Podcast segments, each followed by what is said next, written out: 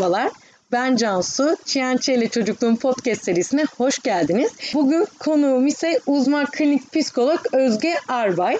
Özge Hanım'la bugün birlikte ebeveyn tutumları hakkında konuşacağız. O yüzden ben çok heyecanlıyım. Çünkü ilk bölümümüzde Duygu abla ile birlikte anne çocuk bağlanması ile ilgili konuşmuştuk. Bugün biraz daha babalar ve aile işin içine girerek onların tutumlarının çocuklar üstünde nasıl etkiler yarattığını birlikte konuşuyor olacağız Özge Hanım'la. Ben daha fazla sözü uzatmadan Özge Hanım'a hoş geldiniz tekrardan diyerekten sözü bırakmak istiyorum. Hoş geldiniz Özge Hanım. Kendinizi biraz tanıtabilir misiniz öncelikle? Tabii, merhabalar. Burada olduğum için ben de mutlu ve heyecanlıyım. Kendimi tanıtayım çok kısaca. Ben evet uzman klinik psikoloğum. İstanbul'da doğdum, orada yaşıyordum. İzmir'de yaşıyorum ve dolayısıyla klinik çalışmalarımı da burada sürdürüyorum. Koç Üniversitesi'nde psikoloji bölümünü bitirdim. Daha sonra yüksek lisans yapmak için Londra'ya gittim. Orada yüksek lisansımı tamamladıktan sonra yine İstanbul'a dönerek klinik çalışmalarıma başladım. Dediğim gibi İzmir'deyim. Teşekkür ederiz tekrardan bizlerle bu bilgilerinizi paylaşacağınız için. Kısaca böyle biraz başlayalım isterseniz Özge Hanım, sizin için de uygunsa. Burada herhalde bizim çocukluğumuzdaki en ana temellerden biri ilk anne, ilk onunla hani birliktelik kurduğumuz için geçen dediğim gibi Duygu ablayla bu konu hakkında biraz konuşmuştuk. Ama daha sonradan da en çok birlikte vakit geçirdiğimiz kişiler aile, anne, babamız, yani biz de tabii ki bakan kişiler oluyorlar.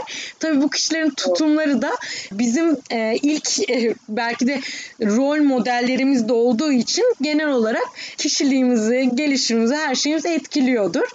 Böyle bir giriş yaptıktan sonra ben sizden de bu konu hakkında yorumlarınızı alabilirim. Aile, evet, bence de doğduğumuz zamandan itibaren zaten çocukların E, sosyal, kişisel, bireysel gelişimlere çok büyük rol oynuyor. E, ilerideki sosyal tercihlerimizden tutun da kendi ebeveyn tutumlarımıza kadar, yani bizlere ebeveyn olduğumuzda göstereceğimiz ebeveyn tutumlarına kadar e, bizi etkileyebiliyor. Dolayısıyla da e, ailenin yapısı ve ebeveynin tutumları, tutarlı olmaları, sınırların olması, duyguların ailenin içinde ne kadar olduğu, olmadığı, bunlar çok önemli kavramlar. Şey söylediniz ya, o çok doğru aslında. E, ben hiç onu yani hiç onu düşünmedim derken siz söyleyince şimdi benim de kafamda canlandı. E, doğal olarak biz şimdi nasıl bir ebeveyn olmayı aslında kendi ebeveynlerimizden öğreniyoruz. Yani ileride onlar nasılsa herhalde böyle biz de kendi çocuğumuza böyle ayna görevi gibi hani yansıtıyoruz. Çünkü doğru olanın herhalde olduğunu biliyoruz. Gerçekten hani onların tutumu genel olarak, yani ebeveyn tutumları aslında birçok, yani bizim kendi ebeveynlik sürecimizi de etkileyen bir süreç oluyor. Bunu şimdi siz söyleyince de ben direkt kafamda böyle canlandı. Tabii bu da şeyden herhalde son dönemlerde televizyonlarda da çok fazla böyle psikoloji e, ya altyapılı şey diziler görüyoruz. Tabii hani tartışılır ama sonuç olarak bazı noktalarda farkındalık da yaratıyor. Yani hani farkındalık olan kişiler de belki de yaratıyor ama genelde çoğunda yaratıyor olduğunu düşünüyorum. En azından e, topluma dokunuyordur diye. Yani çünkü ebeveyn tutumları şey e, kişilik gelişiminde ne kadar önemli olduğunu görüyoruz e, oralarda da. Belki şunu sorabilirim e, Özge Hanım size de. Böyle gerçekten hani beklenilen bir tip e, var mıdır? Yani şöyle olmalın gibi, yani bir ebeveyn şöyle tutumlar sergilemelidir e, diyebileceğimiz e, bir tutum var mı? Ya da diğer bir soru, yani buna cevap verken sonra devam ederiz. Neler daha sık yapılıyor? Yani hani e, hata demeyelim ama hani o idealin dışındakiler neler? Evet, yani ideal bir aile modeli var diyebiliriz aslında. E, tabii ki bütünsel açıdan baktığımızda, yani e, çevresel, genetik, çocuğun karakteristik özelliklerinin e, önemini göz ardı etmeden baktığımızda ebeveyn tutumları e, hani birçok konuda incelenmiş zaten. Çok fazla araştırma yapılmış bugüne kadar. Mutlaka yapılmaya da devam ediyordur. Burada en çok hani karşımıza çıkan e, en ideal diyebileceğimiz aile modeli demokratik aile modeli diye adlandırılan model. E, çünkü burada çocuğun mutlu, sağlıklı bir yetişkin olması açısından çok önemli bir yaklaşım olarak karşımıza çıkıyor. Bu nasıl oluyor? Burada huzur, güven, sevgi her koşulda ön planda karşımıza çıkıyor ve e, anne baba çocuğa rehber olurken e, bir yandan da sınır koyarak bunu yapıyor. E, yani çocuk belli bir çerçevede özgür bırakılıyor. Aslında özgürlük dediğimiz şey bağ olmadan, bağ kurmadan çok mümkün olan bir şey değil. Dolayısıyla çocuklar sınırlar çerçevesinde özgür bırakıldığı zaman onlar için de önemli bir e, öğreti oluyor bu. Kendi ileriki yaş dönemleri içinde ve tabii bunu ilerleyen e, yaş çocukları için söylüyorum. Belki okul önce e, okul sonrası diyebilirim. Gerekli durumlarda kurallar birlikte belirlenebiliyor ailede ve problem çözme becerileri de birlikte geliştirilebiliyor e, bu tarz ailelerde. O zaman şöyle ben e, şimdi düşündüm Özge Hanım. Okul öncesi dönemden bahsettiğimiz zaman belli kuralları aile koyuyor aslında. Anneyle baba diyelim e, evdeki işte o bakan kişiler belli kurallar koyuyorlar ama daha sonra belki çocukla iletişimle belli kurallar e, yani okul sonrası dönemde belirlenebilir. Yani bu daha ideal olan belki de. Yani onların da söz hakkı o zaman hissetmeye başlıyorlar sanırım. Evet. Hani kendileri hani ben de var oluyorum. Hani gene o şey gibi değil böyle. Hani bunu yapacaksın, bunu yapacaksın değil. Orada hani kendi de fikir alışverişi yapıldığından e, bunu da mesela bilmiyordum. Bir de siz şey e, demokratik aileyi saydığınızda yani bu ideal olanı hani bu belli sınırlar içinde özgür olmak tanımından bahsettiniz aslında. Sanki böyle e, hep kafada bilmiyorum belki benim için öyle sanki şeymiş gibi ideal aile çocuk ne yaparsa yapsın hiç müdahale etmeyen e, bir aile tipiymiş gibi geliyor ya da çocuklara öyle gibiymiş gibi geliyor da olabilir. Çünkü Ee, çocuk öyle bir şey bekliyor sanki. Siz çok müdahale ediyorsunuz, işte siz şöylesiniz, ben çok baskı altındayım diyebiliyor ama burada sizin anlatımınızdan gördüğümüz yani belli sınırlar içinde özgür olmak, ee, sınırları ilk dediğiniz gibi işte okul öncesi dönemde ailenin kendi belirlediği ama sonra çocukla birlikte belirlediği. O yüzden benim bu e, tanım yani sınırlı bir özgürlük e, tanımı dikkatimi çekti. Çünkü ben de hep öyle aldım. Yani sanki böyle ideal deyince hani sonsuz özgür olabilecekmiş gibi çocuk. Hani belki çocuk dediğim gibi çocuklar öyle düşünüyor. Burada Hı. ne ne düşünürsünüz acaba? Doğru. Bence bu söylediğimiz çok önemli. Çünkü oradaki özgürlük kavramında bağ olmadan olmayacağını anlamak gerekli bence. Yani bunu fark etmemiz lazım. Çünkü evet bu arada çocukları öyle istiyor ve algılıyor hatta arzuluyor olabilir. Kesinlikle katılıyorum. Ama dediğim gibi anne babanın buradaki görevi ideal olanını mümkün mertebe sağlamaya çalışmak tabii ki. Ee, yani e, mükemmel ebeveynlik değil buradaki amaç zaten. Ee, yeterli, e, en iyi halimizdeki ebeveynlik aslında. Ee, bu yüzden hani ya ben hep şey örneğini kullanıyorum galiba. Onu seviyorum. Ee, herkesin de aşina olduğunu düşünüyorum. Böyle çocuklar işte yürümeye başlayan çocukları düşünebiliriz. Ee, böyle bir parka ya da bir yere gittiğimiz zaman böyle hemen elimizi bırakıp koşma eğilimine geçerler. Yani çünkü hemen keşfetme ihtiyaçları vardır. Böyle çevreyi tanımak isterler.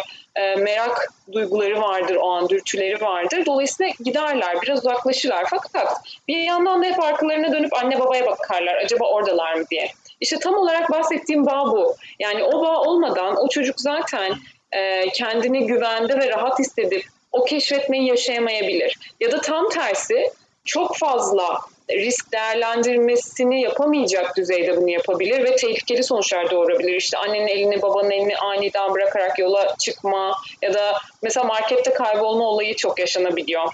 Yani bu tarz durumlar karşımıza çıkabiliyor. Dolayısıyla o bağ özgür olmak adına ve keşfetmek adına çocuklar için gerekli olan bir bağ. Güzel, yani çok güzel de bir örnek oldu gerçekten. Çünkü herhalde her hepimiz bunu yani çok gözlemliyoruz. Kendi çocuklarında da kişiler gözlemliyordur hani bu park sürecinde.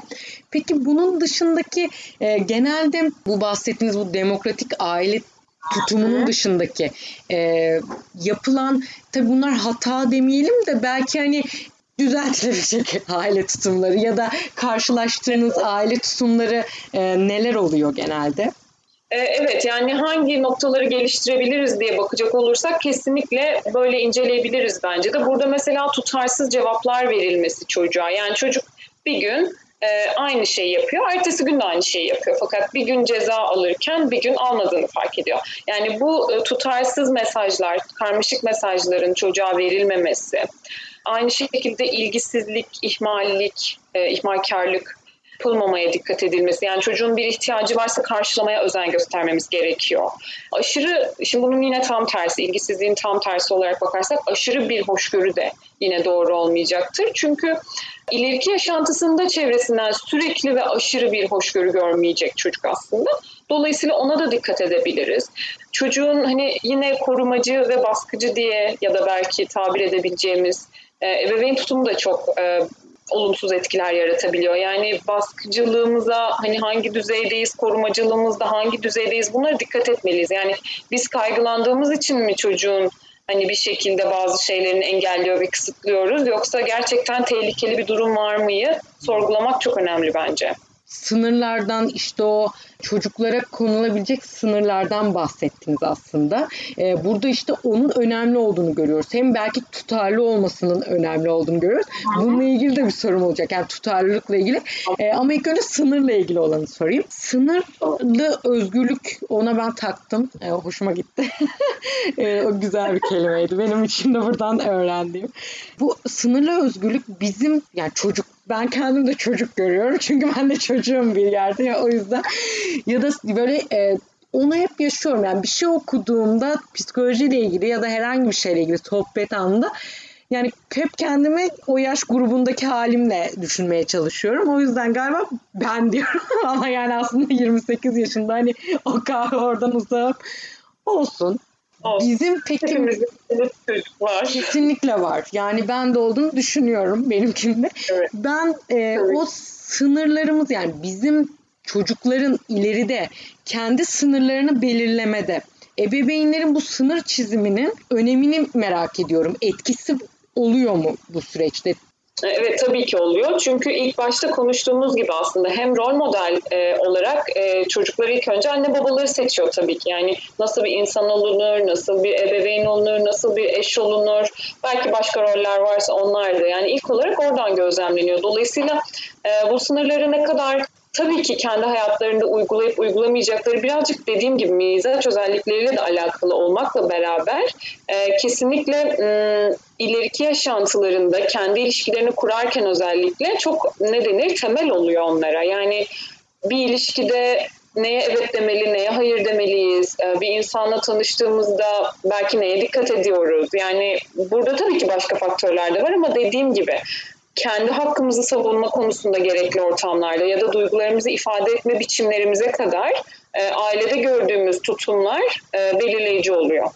Kesinlikle. Yani bir de sınır sanırım ben de kendimde fark ettiğim, işte bazen zorlanıyorum hayır derken, e, karşıyı kırıyormuşum gibi geliyor. Onun yerine hep istemediğim bir şeye evet diyorum. O yüzden aslında gerçekten yani çocuğun sınırını, kendi sınırını çiziyor. Tabii ben evet dedikten sonra kendim gene üzülüyorum bazı çoğu yerde. Çünkü istemediğim şeye evet evet demiş oluyorum. Bu e, bu sınır olayında da merak ettiğim işte bu noktaydı aslında. E, ailelerin de o sınırları belirlerken aslında hani çocuklara da etki ettiğini, hani onların belirlemesini çok güzel açıkladınız. Ben e, bu tutarsızlık kısmı ile ilgili de bir soru sormak istiyorum. Çünkü şöyle e, genelde bizim Türk toplumunda, yani gözlemlediğim, bir genelleme yapmayayım bilmiyorum çünkü yani yurt dışındaki ebeveynlik süreci nasıl ilerliyor. E, genelde anne babayla çocuklar büyüse de bazı ya, e, noktalarda biz aile bizim için çok önemli olduğu için Türk toplumunda anneanne, dede, de, halalar, dayılar, e, amcalar hep e, genelde bizlerle birlikteler. Yani büyüme sürecimizde, hatta bazen anneanne, babaanneyle, dedeyle büyüdüğümüz zamanlar da oluyor. Onlara bırakıldığımız, onların bize bakımımızı sağladığı dönemler de oluyor. E, bu tutarsızlık e, sürecini nasıl e, yönetebiliriz e, bir ebeveyn olarak? Çünkü şimdi belli bir kural koyuyorsunuz ama çocuk anneanneyle dedenin yanına gittiği zaman farklı bir kural içine giriyor ya da o kuralı, bu izin veriliyor bozulmasına. Burada hani çocuğun en azından etkilenmemesi adına ebeveynler burada nasıl bir yol izleyebilirler? Yani burada evet, bu farklılıklar toplumumuzda bence de gözlemlenebiliyor. Fakat burada yapılabilecek ilk aşama, ilk adım bence bu aile büyükleriyle konuşmak aslında. Yani bunu tabii ki birçok anne baba yapmıştır, tahmin ediyorum. E, işe yaram yani sonuç alamadığı, işe yaramadıkları, işe yaramadığı noktalar da olmuştur. E, fakat neticede burada durum karşı tarafta kırmadan e, ki durumu çok da kişiselleştirmeden aslında çocuğun gelişimi için sağlıklı olanı anlatmaya çalışmak belki. Bunun işe yaramadığı noktada da e, hani bunu yaptık zaten e, ne yapacağız o zaman diyen e, aileler olabiliyor. E, burada yapılabilecek geri kalan tek şey aslında çocuğun adaptasyonunu sağlamak. Yani o da nedir? Evet, e, burada bu evde yani işte büyüklerin, aile büyüklerin evinde kurallar bazen farklılaşabiliyor. Çünkü aile büyükleri bazen torunlarına farklı davranmak isteyebiliyorlar. Ama bizim evimizdeki kurallar bunlar e, ve bizim evimizde bizim koyduğumuz kurallarımız geçerli olacak. E, o yüzden gerekirse bunu çocuğa tekrar böyle uygun bir dille hatırlatmak gerekebilir. Özge Hanım, ben size aslında diğer soruyla ilişkili bir soru daha sormak istiyorum. Çünkü şimdi anneanneyle dedenin yanına genelde ya da babaanneyle çocuklar ebeveynler çalıştığı için bırakılıyor. Gün yani belli bir akşam vakti iş dönüşü hani çocuklarla belli bir zaman geçiriliyor. Bu vakti nasıl daha böyle bu bahsedilen ideal tutum ile geçirilebilir? Yani daha nasıl kaliteli, çok artık hakim olduğumuz kaliteli vakit geçirmek terimini belki biraz bahsedebiliriz. Nasıl olmalıdır? Evet, çok önemli bence bu nokta. Çünkü yoğun çalışan anne babalarda hatta genellikle annelerde çok fazla karşılaştığımız bir durum oluyor. Bu çalışıyor olmanın getirdiği suçluluk, yetersizlik, yani acaba çocuğa yetemiyor muyum, beni göreceğine işte ben çalışmak zorunda kalıyorum gibi böyle ikilemlerde kalabiliyorlar kesinlikle. Ama bunun getirebileceği, bu suçluluğun getirebileceği ebeveyn tutumunda değişiklikler de olabiliyor. Yani nasıl mesela çocuğu hiç üzmemeye, ağlatmamaya, her dediğini yapmaya ya da babalarda da bu çok görülebiliyor, sürekli hediye almaya yönelebiliyorlar. Aslında bu durumu fark ettiğimiz noktadan sonra yani evet yani ben çalışan bir anneyim, çalışan bir babayım. Evet, çocuğumu göremediğim için suçlu ve kötü hissediyorum. E, mutlaka çocuğum da beni özlüyordur. Bu arada evet yani çocuk özlemiyordur demiyorum. Tabii ki özlüyordur. Ama önemli olan tam dediğiniz gibi artık birlikte olduktan sonrasında ben bu vakti nasıl kaliteli hale getirebilirim? E, buna bakabiliriz. E, bu da aslında... Yani hani kaliteli vakit evet çok karşımıza çıkıyor. Ne olduğunu inceleyecek olursak yani çocuğun size uzun süreli değil ama kaliteli bir vakte ihtiyacı var. Yani e, anne babayla oynamak, işte istediği bir oyunu oynaması, tabii ki çocuğun seçeceği bir oyun olabilir bu. İstediği bir sohbeti gerçekleştirmesi, dil gelişimi varsa, e, dinlendiğini hissetmesi, e, şefkat ve ilgi gördüğünü bilmesi, sevildiğini hissetmesi aslında. İlgi görmek, ilginin onun üzerinde olması o an. Ee, yani o ne demek? İşte telefonumuzla ne bileyim maile bakarken ya da bir yandan yemek yapmaya çalışırken çocukla oynamak değil. Yani gerçekten tüm dikkatimizi çocuğa vermekten bahsediyorum. Ee, bunu anneler de babalar da mutlaka e, düzenli bir şekilde e, yapıyor olabilirler. İnanın bunun süresi de yani günde yarım saat de olabilir bu. Tabii ki yapabiliyorsanız kırk kırk beş dakikaya çıkarın. Ama yoksa öyle bir vaktiniz yirmi dakika, yirmi beş dakika, otuz dakikada işte bu anne çocuk, baba çocuk vaktini tutabiliriz.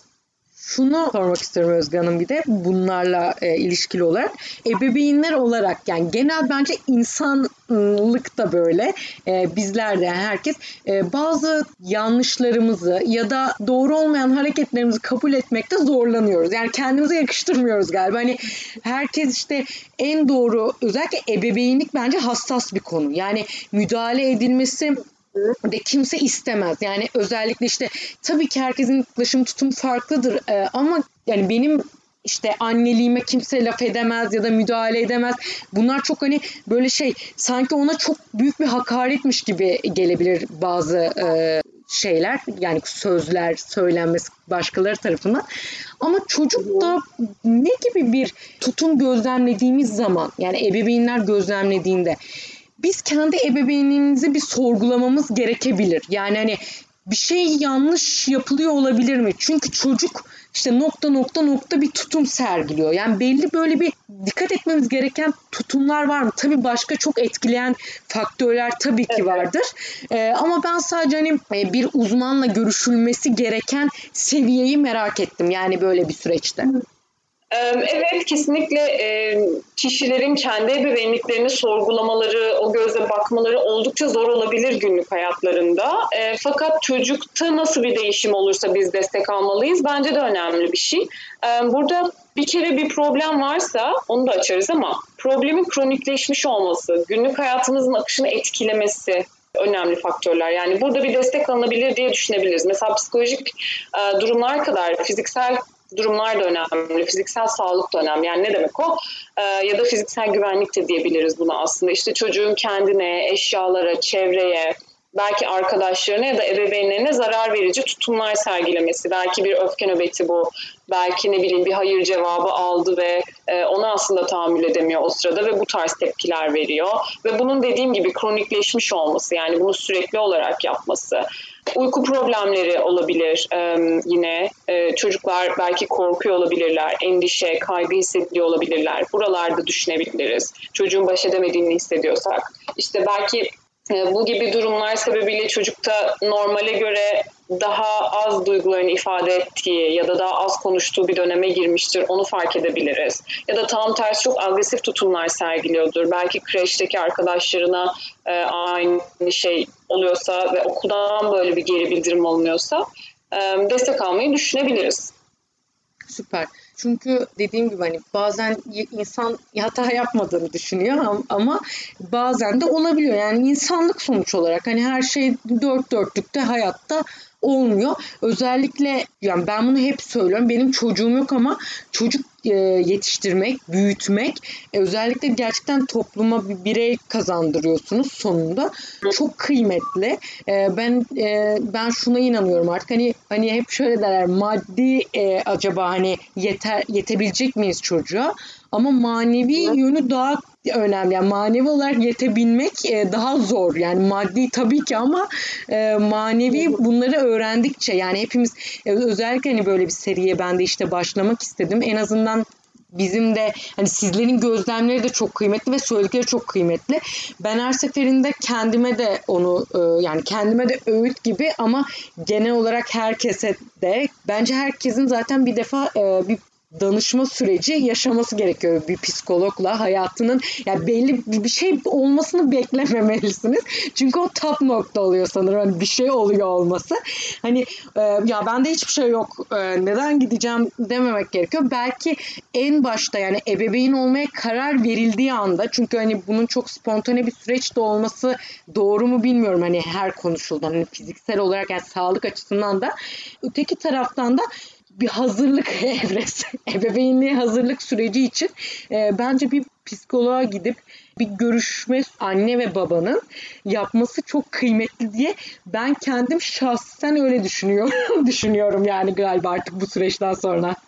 Evet, yani özellikle pandemi sürecinde de çok fazla aslında geçmişte belki geçmişten gelen duygularımız açığa çıkıyor.